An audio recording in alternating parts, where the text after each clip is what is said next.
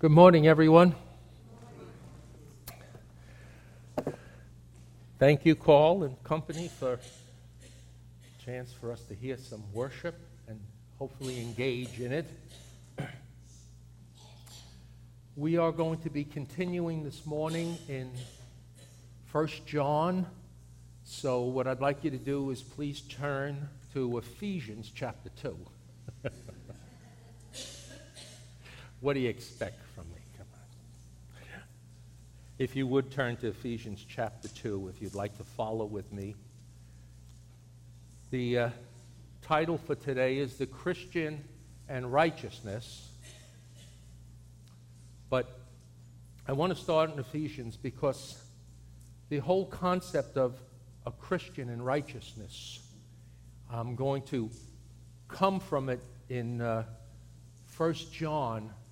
Basically, what's being presented today from chapter 3, verses 4 to 10, is going to be how do you identify a real Christian? Because if you remember, the church that we're we're dealing with here when John writes to them sometime around between AD 90 and 95, as he does, uh, the church that he's dealing with has been under attack from false teachers. And these false teachings and doctrines started getting into the bloodstream of some of the people there. And as John says in his letter, and some of them were leaving they were leaving to go with these false teachers. And John basically is giving us tests throughout this book tests to identify who is a real Christian. And if you remember, he gave us tests of uh, doctrine, dealing with who is the real Jesus, the right Jesus. And uh, tests dealing with sin our sinful condition, the doctrines of sin. He deals then with moral issues, uh, dealing with obedience, that the true Christian obeys God, follows God's laws. As Jesus said in John 15, uh, those who obey me are the ones who love me. He says, if you obey me, you know, those are the ones who are going to love him. Love is shown through obedience. And then he goes on. I am, I have to be honest with you, I have been sick this week. And uh, I'm, I'm doing better, but I got to get my, my thoughts going here. So just forgive me if I seem a little bit uh, woozy this morning. I, uh, I, I, started improving yesterday, but uh, I was concerned if I was going to be down for the count today. But uh, we'll see. If I should uh, if I should collapse up here, is Mark Harrigan here? We just, just, or call, you just step right on top of me as a soapbox and continue. That's it. That's it. Make use of me while I'm there. But anyway, he goes through the test of obedience and the test of love, these moral tests. And then he goes on to say that if you are a Christian, you don't love the things of the world. The world meaning the, that system of evil that is against Jesus. And he refers to them as those who aren't believers, Christians, as antichrists. And so we're, we're going to be looking at Ephesians 2 for a moment because I want to talk about righteousness, but I want to look at the source of righteousness here. Why we are righteous. But before I do that, and we read the scripture, I'd like to pray if we could.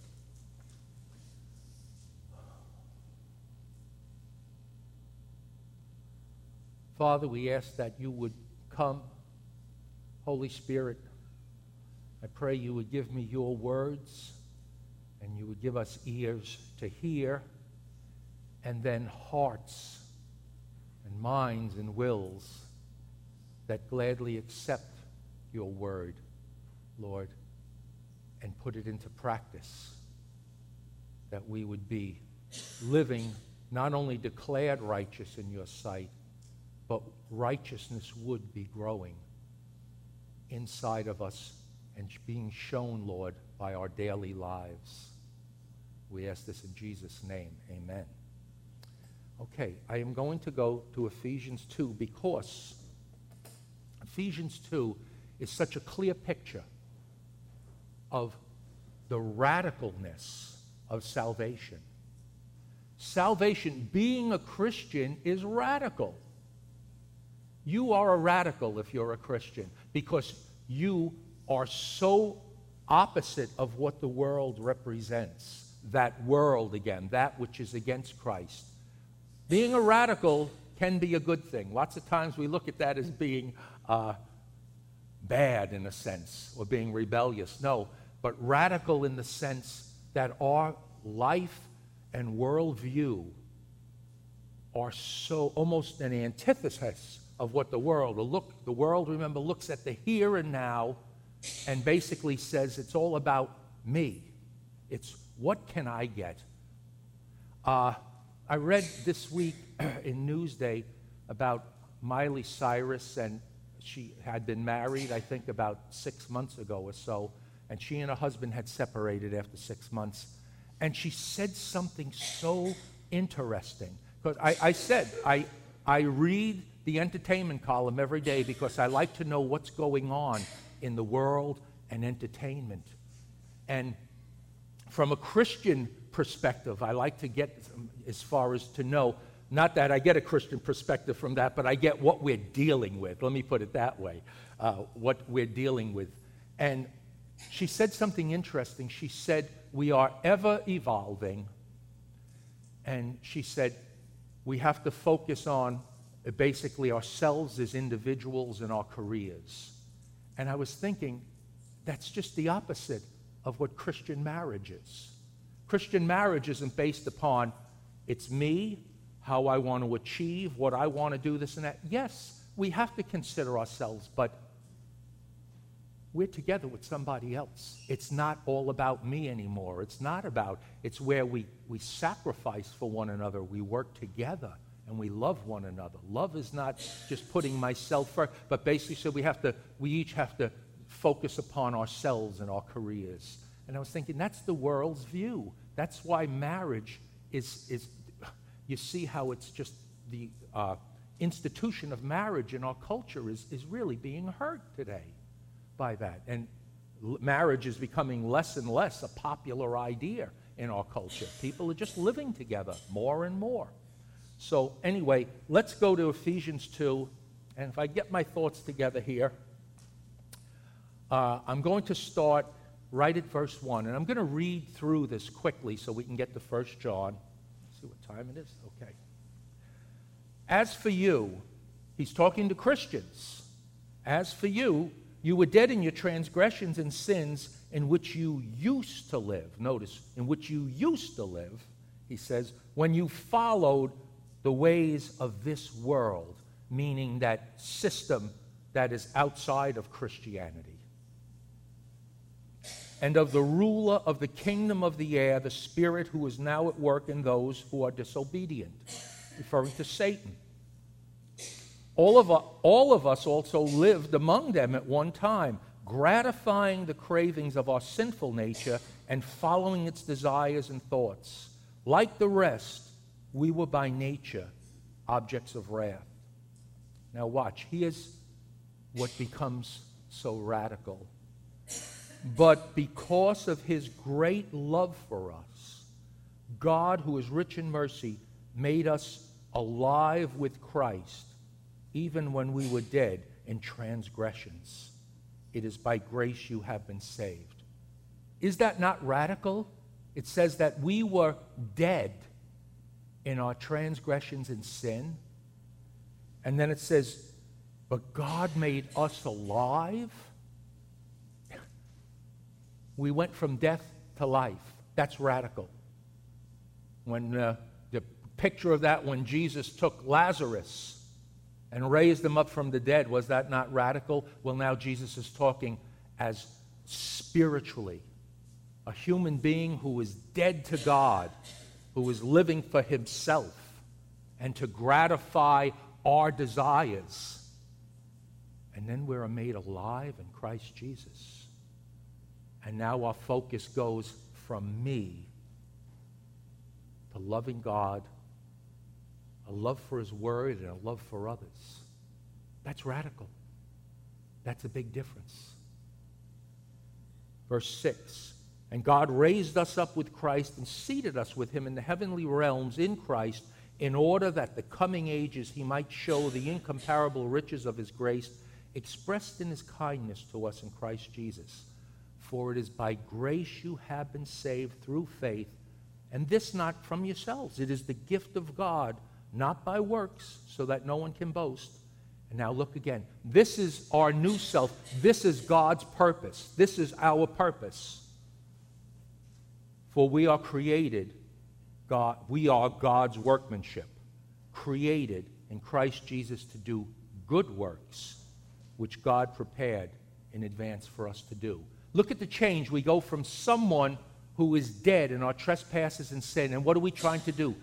Gratify the sinful nature, gratis, gratify that selfishness that's within me, a, a, a me centered world. And what happens? For we are God's workmanship created in Christ Jesus to, go, to do good works. We go from selfish gratification to good works. That's a radical change. Going from death to life is a radical change.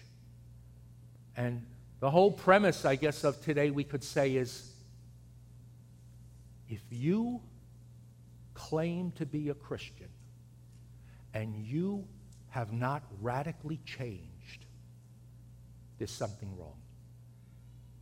You cannot live the same life you lived pre Christ. If you do, that says something. The Bible says you can't be saved. How can you be saved? And we're going to look at the verses for that. I don't want to give it away. All right, let's go to 1 John. But it is impossible to be brought from death to life, to be created to do good works from Christ Jesus it's impossible to not, in other words, how can I put it? It's, it's impossible to not be changed if you're a Christian. It can't be. And John here, what he's doing in this whole book, like I said, is giving us a series of tests. He's giving the test of what is a Christian. And he's going to go on today. If you recall last week, he says in, in verse 2, actually, of chapter 3 Dear friends, now we are children of God, and what we will be has not yet been made known. But we know that when he appears, we shall be like him, for we shall see him as he is. And this was the key verse last week. Everyone who has this hope in him purifies himself just as he is pure. We said last week that the hope that we have as Christians should be spurring us on to sanctification. It should be making us more and more grow in righteousness. Our motive is we have that hope, the glory of God ultimately. Paul in uh, chapter 5 of Romans says, And we rejoice in the hope of the glory of God. That's that hope. We are going to see Christ and we are going to be made like Christ. Not made deity, but made like him. We will be sinless and we will spend eternity with him in heaven. That's our hope. That spurs us on. That should spur us on. Unless, of course, we don't have that hope. And unless we're not a Christian.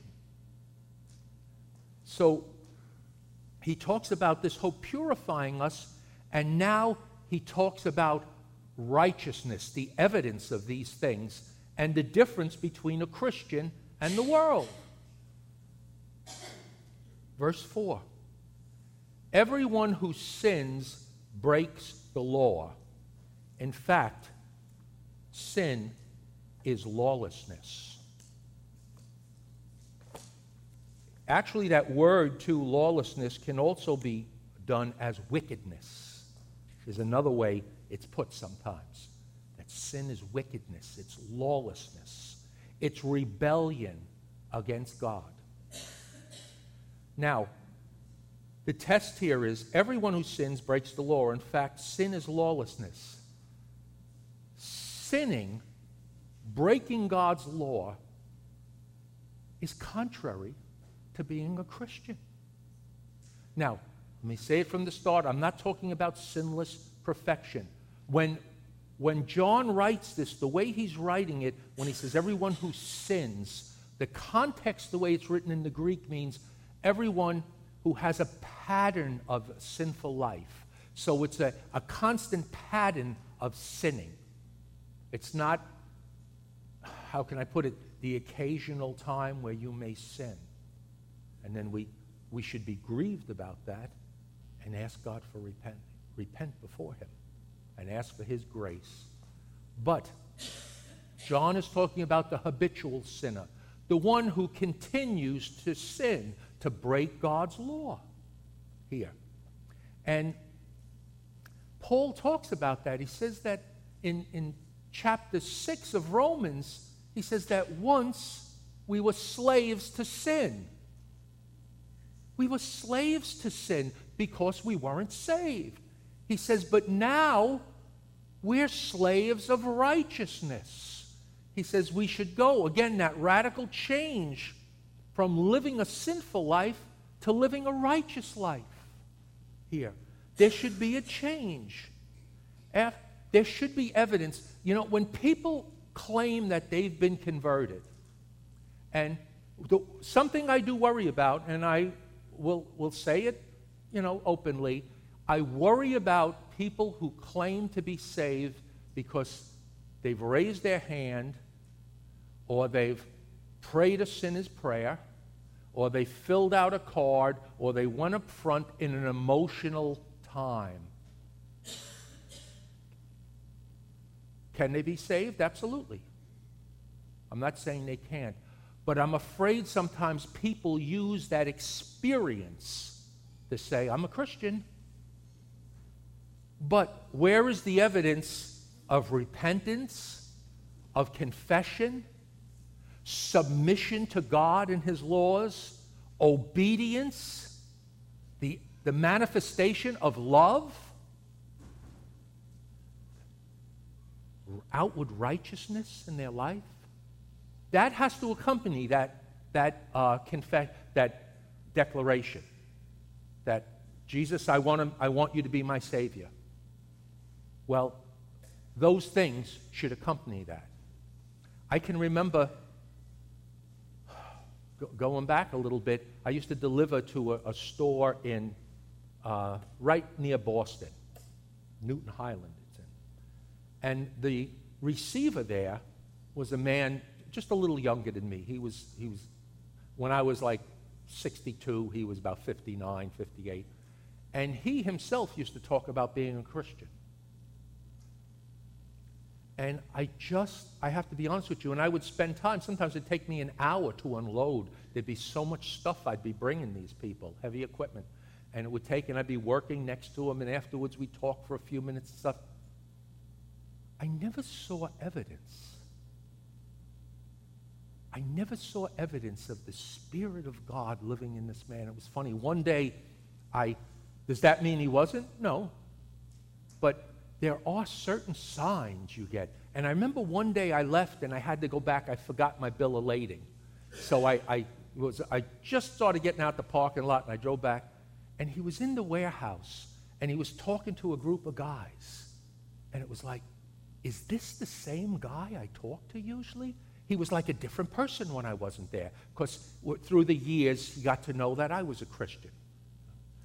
And I, I, I, was, I was shocked almost. I walked in there and I heard this guy coming out with these, you know, profanities and, and talking and just, and not in anger or anything even, just, I mean, not that that would be an excuse for him to curse, but just uh, with a speech that was like, wow, this is like a different person. And I have to question myself. I question, you know, I say, that where is the, the, the sense of righteousness in a person's life. There should be evident of that. Uh, where he says, everyone who sins breaks the law. In fact, sin is lawlessness. You know, one of the things that God does in conversion when He changes our heart is give us a love for God and a love for the law. It's contradictory for a Christian to rebel against God's law. That just, it's incompatible. It's, it's not compatible for a person to have a rebellious attitude towards God's law and continue to sin.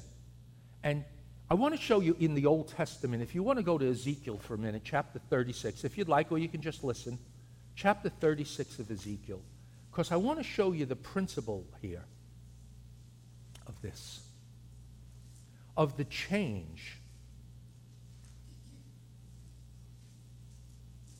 This is, this is Ezekiel maybe 580 years before the birth of Christ, talking about this new covenant that would, is going to take place, where no more was it just where they had, it was the outward law written on tablets. But watch what Ezekiel says God is going to do. Verse 25 of chapter 36 of the prophet Ezekiel. what do they call that when people, Bibles, the pages, I think they call it Baptist air conditioning or something, when people are flipping through their Bibles? Okay. Anyway, chapter 25, uh, chapter 36, I'm sorry, verse 25. My head is a little bit foggy. I'm sorry. I will sprinkle clean water on you, and you will be clean. I will cleanse you from all your impurities and from all your idols. Verse 26. I will give you a new heart and put a new spirit in you. I will remove from your heart of I will remove from you your heart of stone and give you a heart of flesh. And I will put my spirit in you and move you to follow my decrees. Do you see what, what God is saying here? He's saying, I'm going to give you a new heart. That's regeneration. He's going to regenerate them internally. This new covenant is going to be an internal covenant. He's going to change their heart, he says, and put a new spirit in you. He's going to remove that heart of stone. That's that hard, sinful heart that resists God. And he says, and give you a heart of flesh. It's soft and pliable and takes in the word of God, the law of God and I will put my spirit in you. He says, and move you to follow my decrees. The Christian, even in the Old Testament, as Ezekiel talks about the new covenant, the one who's been actually converted, actually is a Christian, a follower of Christ, is going to want to, that Holy Spirit within us is going to want us to follow God's laws. We should have, uh, we should have this desire to follow God's laws and pleasing. It's pleasing to follow God's laws. I find in 34 years as a Christian, I never, ever, ever, ever regret when I followed God's laws. I have never regretted for one second following the law of God. What I have regretted is those times where I didn't. That's where the regret came in the sadness, the pain. Because when we follow God's laws in the end, we may not get everything we want. We may not, things may not go the way we plan on them, but there's a peace there. There is a peace in your heart that I'm right with God. I'm pleasing God. That's what we were created for we were created with the Westminster Confession, right? We're to give glory to God and enjoy Him forever. And when we glorify God, we're fulfilled. We were created to glorify God. When we follow His laws, we're giving Him glory and we're receiving that peace and completeness. When we break God's laws, there's emptiness, there's guilt, It's sad. And Ezekiel here is, is speaking the words God has given and saying, He's going to give us that new spirit that we're going to want to follow God's laws. That's how you can know a Christian, John says. You can identify a Christian. They want to follow God's laws. It's not a burden. And you know why he's saying that?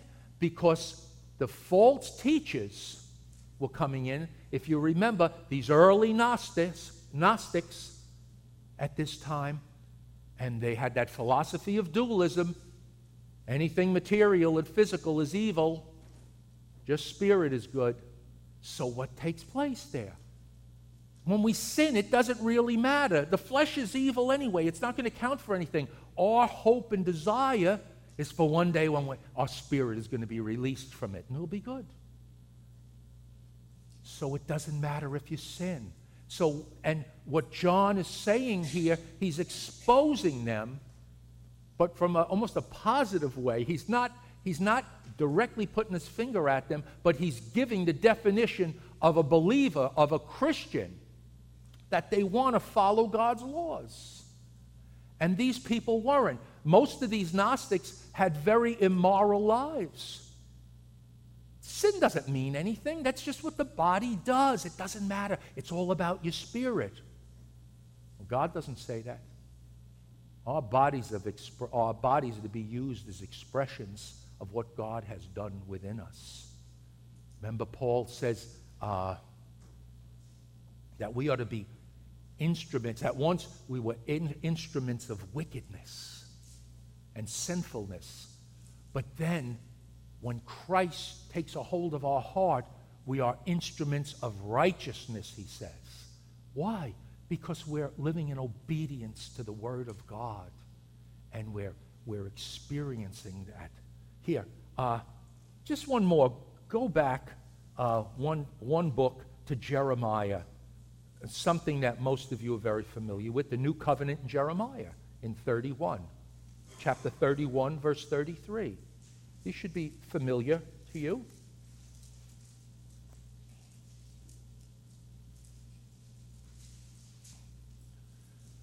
Jeremiah is writing this about 500 and maybe 85 years or so before the birth of Christ.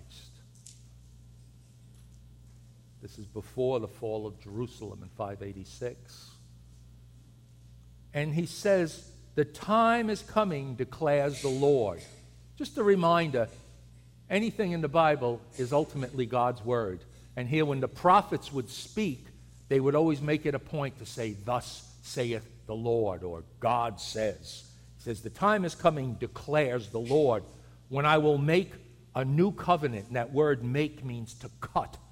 Cut a new covenant, like Abraham, when God had Abraham cut those animals and he passed through it they would cut a covenant. He says, I will make or cut a new covenant with the house of Israel and with the house of Judah. It will not be like the covenant I made with their forefathers when I took them by the hand to lead them out of Egypt, because they broke my covenant, though I was a husband to them, declares the Lord. Verse 33 This is the covenant I will make with the house of Israel after that time, declares the Lord. I will put my law in their minds and write it on their hearts. It's internal. It's within us. But that's where the change should take place. How can you have the law of God in your mind? He says, and write it on our hearts and not follow him and still live the same life. How could you do that if you're a Christian? He says, And I will be their God, and they will be my people. No longer will a man teach his neighbor or a man his brother, saying, Know the Lord, because they will all know me, from the greatest of the least the greatest, declares the Lord. Wow. That's the idea that it's within us. It's in us. It's already there. We have the law in our mind and our hearts. Thing is, we have to do it. But do you know, we as Christians have no excuse to sin. Technically, we have the ability not to sin. I know that might sound like, what? Say what? You know, it's a. But if you think about it, we have the potential not to sin. We have the Word of God in us. We have the Spirit of God in us. The potential's there, but we choose to disobey when we sin. That's the only difference. That's that part of us, that sinful nature. But the potential is there. We never have to sin, but we do. And that's the sinful nature. But God also provided a way for us, didn't He? John told them, right? In fact, John makes the point. I'm going to go back to 1 John. And John, in chapter 1, verse 8, he makes it clear. In, uh, you know what? Look at verse 2. I'll shorten this. Verse 2 gets right to the heart of it. My dear children, I write this to you so that you will not sin. John says, I'm writing this to you because you don't have to sin. But if anybody does sin, we have one who speaks to the Father in our defense, Jesus Christ, the righteous one. John gives us some wiggle room there. He gives us a, a little loophole when we do sin. Not that it's an excuse, but he says, But if we do sin, he says, we have one who speaks to the Father in our defense, Jesus Christ, the righteous one. He is the atoning sacrifice for our sins, and not only for ours, but also for the sins of the whole world. So John is saying, I'm writing this to you so you don't sin. because you have that potential not to sin. But he says, but if you do sin. So he's, he's acknowledging that, yes, yeah, sin is going to come about. He says, but then we have, we go to Christ we repent, and then we rejoice in God's grace. And I'll tell you what, as Christians, when we sin, if we do not feel grief inside, we got to ask ourselves what's going on. When we sin, I hope you, when all of us sin, I hope we feel awful. Because if we don't, then I have to ask myself, Holy Spirit in me? What's going on here? Uh, anyway, we'll move on here. All right. We looked at verse 4, the idea that breaking God's law is not compatible with a Christian. God gave us the laws. If we break them, we're rebelling. How can we call ourselves Christians? Again, this is this is a continual type of pattern of life we're talking about here. We're not talking about, again, the sin that, you know, occasionally comes up, but we're talking about a pattern of life, a pattern of sin in our lives. Now, watch, he gives us a second one in verse 5. But you know that he appeared so that he might take away our sins, and in him is no sin. Well, think about this. Jesus came, it says, to take away our sins. As Christians, if we sin, we're directly working against what Christ has done. He came to take away our sins, so we're going to sin more. We're working against the work of Christ on the cross, literally. We're going, that's not compatible. It doesn't make sense. If we're Christians, Shouldn't we want to follow his law not sin? Otherwise, we're, we're rebelling again against what Christ did. Like that. It doesn't make sense if we do that. He then says in verse 6 No one who lives in him keeps on sinning. No one who continues to sin has either seen him or known him. Now we can ask, why does it seem some people profess faith, they go to church for a long time, and then they disappear. And I think it's obvious. You know, people will say, and they go back to a sinful lifestyle. Chances are that person was never saved. Because if you have God's Spirit in you, if you have the Word of God in you, and you've been regenerated, you want to hold fast. And yes, we can. Even Paul talks about that, right? He says, you know, give him over to Satan. And that's the test. Because at some point, this man was sinning, doing a grievous sin with his stepmother. He was having a relationship with her, with his father's wife, his stepmother.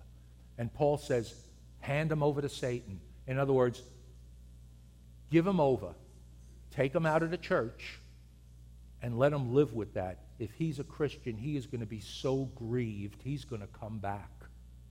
And if he doesn't, what does that say? He probably never was saved. So, John tells us here he wants us very much to know that these, these teachers, these false teachers who were sinning, he says they're not Christians. They've, they've, they've deceived many in the church by having them follow them, he says, but look at their lives. Their lives don't show any righteousness. They go against the law of God. They go against the work of Christ by the way they're living. He says, No one who continues to sin has either seen him or known him. This is a direct attack against those teachers, These guys are not Christians. But it's also making the congregation itself in this church ask themselves, Are we Christians? Are we struggling with these things? Verse 7, he says, Dear children, do not let anyone lead you astray.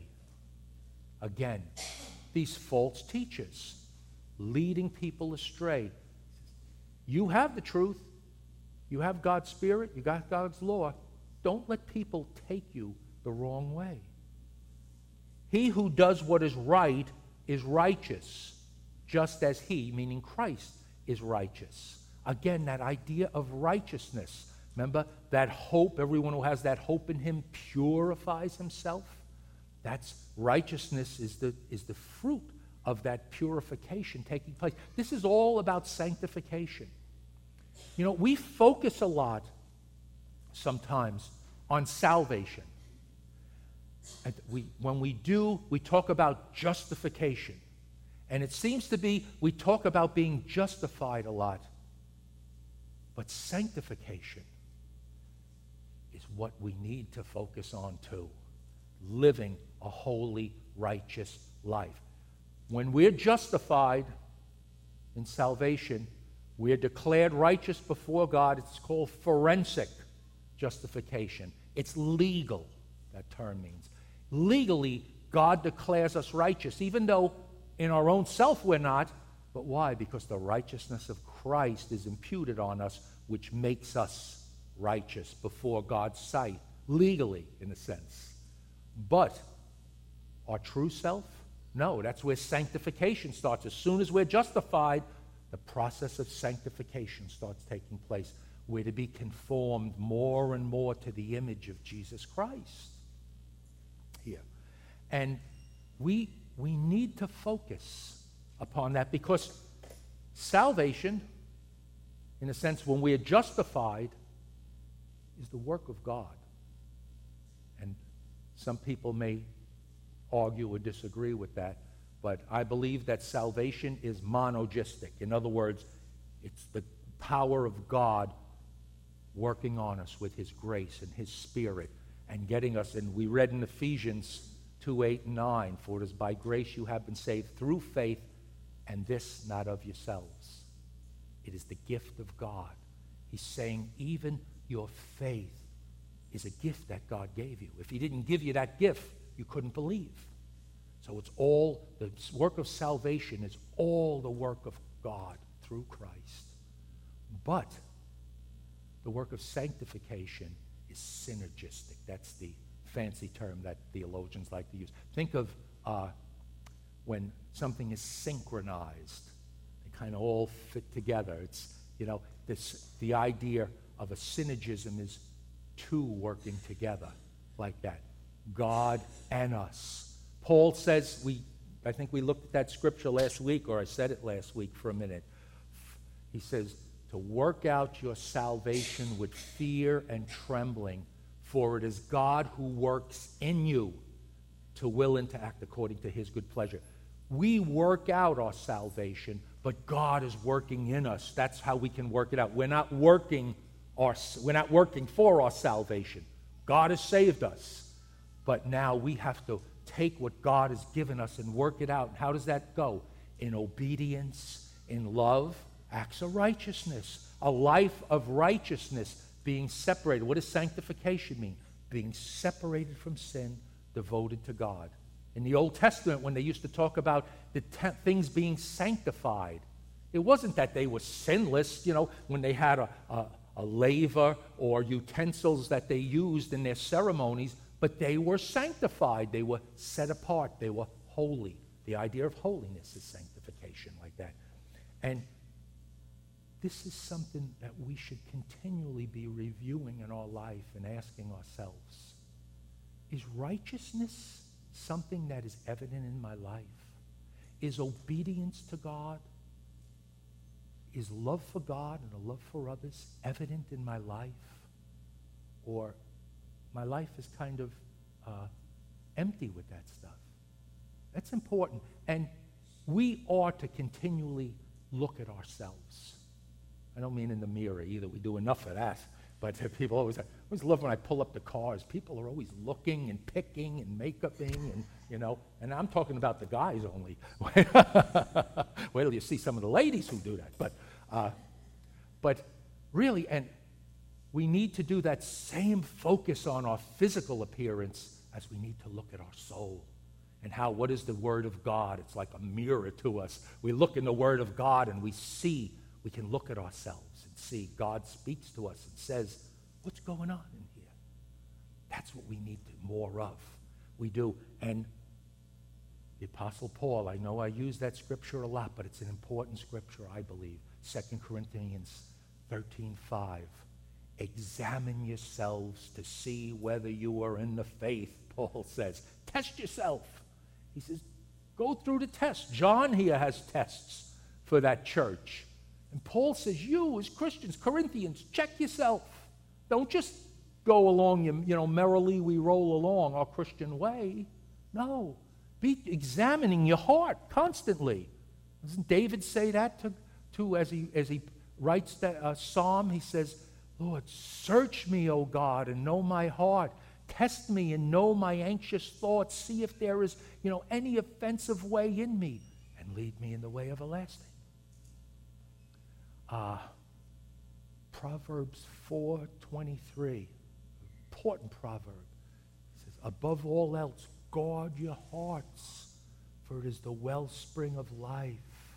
The wellspring is that source. How we live is based upon what's going on in our heart and our mind. And the heart and mind are very close in the Bible. Sometimes they're almost interchangeable because what we're thinking and what's in our heart work together like that. It's important we do. We got to check ourselves, make sure. All right, let's move on here quickly. Verse 7 I read, Dear children, do not let anyone lead you astray. He who does what is right is righteous, just as he is righteous. Okay, he's focusing. He's saying, You want that test of being a Christian? Is, is there righteousness evident in your life? Or are you living an unrighteous, a sinful life? Verse 8 He who does what is sinful is of the devil. Wow. Those are strong words, isn't it? He's of the devil. Jesus used that. Uh, I think it might be uh, John 8 44. If I, he says something, he says, he says, You are of your father, the devil, he tells the Pharisees. You know, and you're basically doing his work.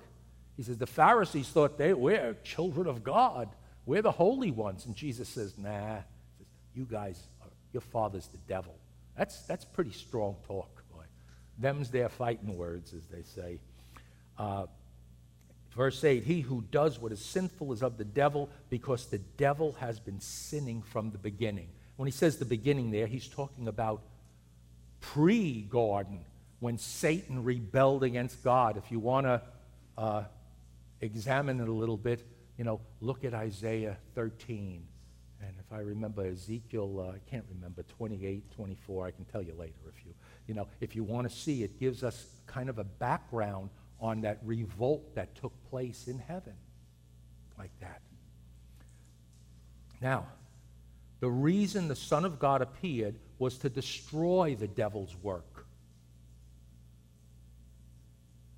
No one who is born of God will continue to sin. Again, the idea of that word to continue to sin is referring to a habitual lifestyle, a life that just seems to be filled with sinning. It's just doing the opposite of God. He's, now, again, not talking about the Christian who stumbles here and there with a sin. Why? He says, who's born of God will continue to sin because God's seed remains in him. That idea of seed is almost like human beings, the idea of a sperm transfers. This, Paul used that when he, he would use the word seed, and it's the idea of the traits of a father are given over to the son through his seed, through the sperm. And here he's using that type of language there to say that the traits of God are in you. His seed is in you, you know, and we have the Holy Spirit, we know, who is within us. He says he cannot go on sinning because he has been born of God. He's been born again. He's been regenerated. He's been radically changed. And that's, I think of regeneration or, or being born again, that's radical. The whole idea of being born again, that means being completely made over, new. You're a new person. What does Paul say in uh, 2 Corinthians 5 17? He says, If anyone is in Christ, he is a new creation. The old is gone, the new has come. A new creation, he says we are. You know, Christian brothers and sisters, are we new creation? Are we new creations here? Are we, is the evidence of God living in us? The righteousness of Christ, is it showing in our life? If it's not, what are we going to do about it? Are we going to go home, spend time with the Lord, and test yourselves, examine yourselves, and ask ourselves, where am I in my Christian walk? Where have I gone all these years with Christ? Do I need to re examine and ask myself what's going on? And even if you feel you're living a, a good Christian life, how about desiring to live a better Christian life? You know, that sanctification is a process. That means we're more and more being conformed to the image of Christ. Verse 10 This is how we know who the children of God are and who the children of the devil are. Anyone who does not do what is right is not a child of God. I love when John writes because, again, light, dark, love, hate, death, life. He says, You're either a Christian or you're not, he says.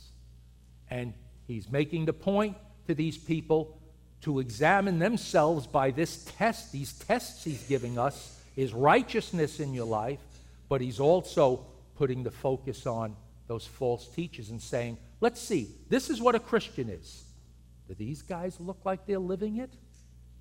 Do you look like you're living it?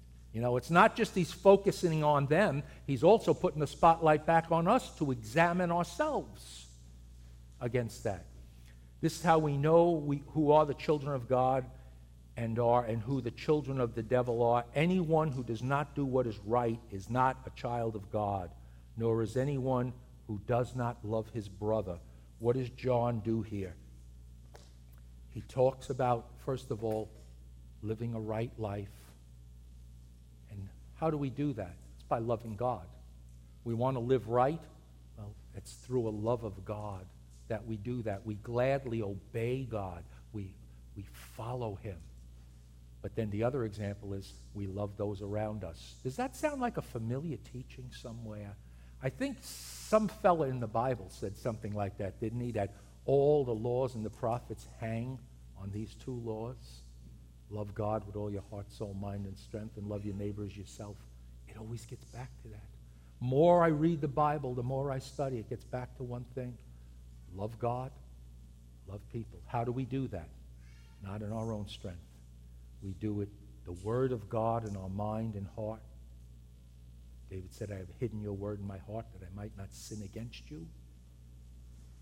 We get that word in our heart, and then we stay in touch with the Holy Spirit of God who He put in us and listen to Him. we start to do something and we get that uncomfortable feeling, ooh, that's a red flag. You know, you start to feel anger. I always feel like if I start to feel anger welling up inside, that's a red flag. I got to ask myself, okay, what's going on? What's going on? Are you feeling disrespected? Are you not feeling loved? Are you not being recognized? Are you not saying, oh, this is my problem? This is my problem, not theirs. You know, I can do something about it. I, I don't have to depend on others to do it. But John here is going along and he's making a case against these false teachers, but he's also letting the, the people of the church, the Christians, know what they are to be. The test who is the real Christian? How do we identify a Christian? And John has given that. And one of the characteristics of a real Christian, a true Christian, is righteousness. And God has given everything we need for that. All right, let's pray.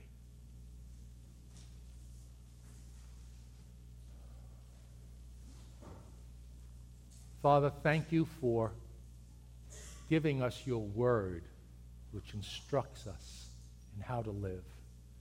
And thank you, Lord, for giving us the power to obey it through the Holy Spirit, Lord. Help us, Lord, to surrender to you. Lord, you said that if anyone would come after you, the first thing you said is let him deny himself, take up his cross, and follow me, Lord. May our lives leave a trail of righteousness, Lord. And Lord, when we do fall, when we do sin, I pray, Lord, that you would uh, put a, a, a guilt on us, Lord, and grieve that would be unbearable, that we would quickly come to you, Lord, and confess and repent, and then rejoice that in spite of who you are, you continue to love us as you always will as your children, Lord. Thank you, Lord, that we can call you Father, that you've made us our children. May we be obedient children. We love you in Jesus' name.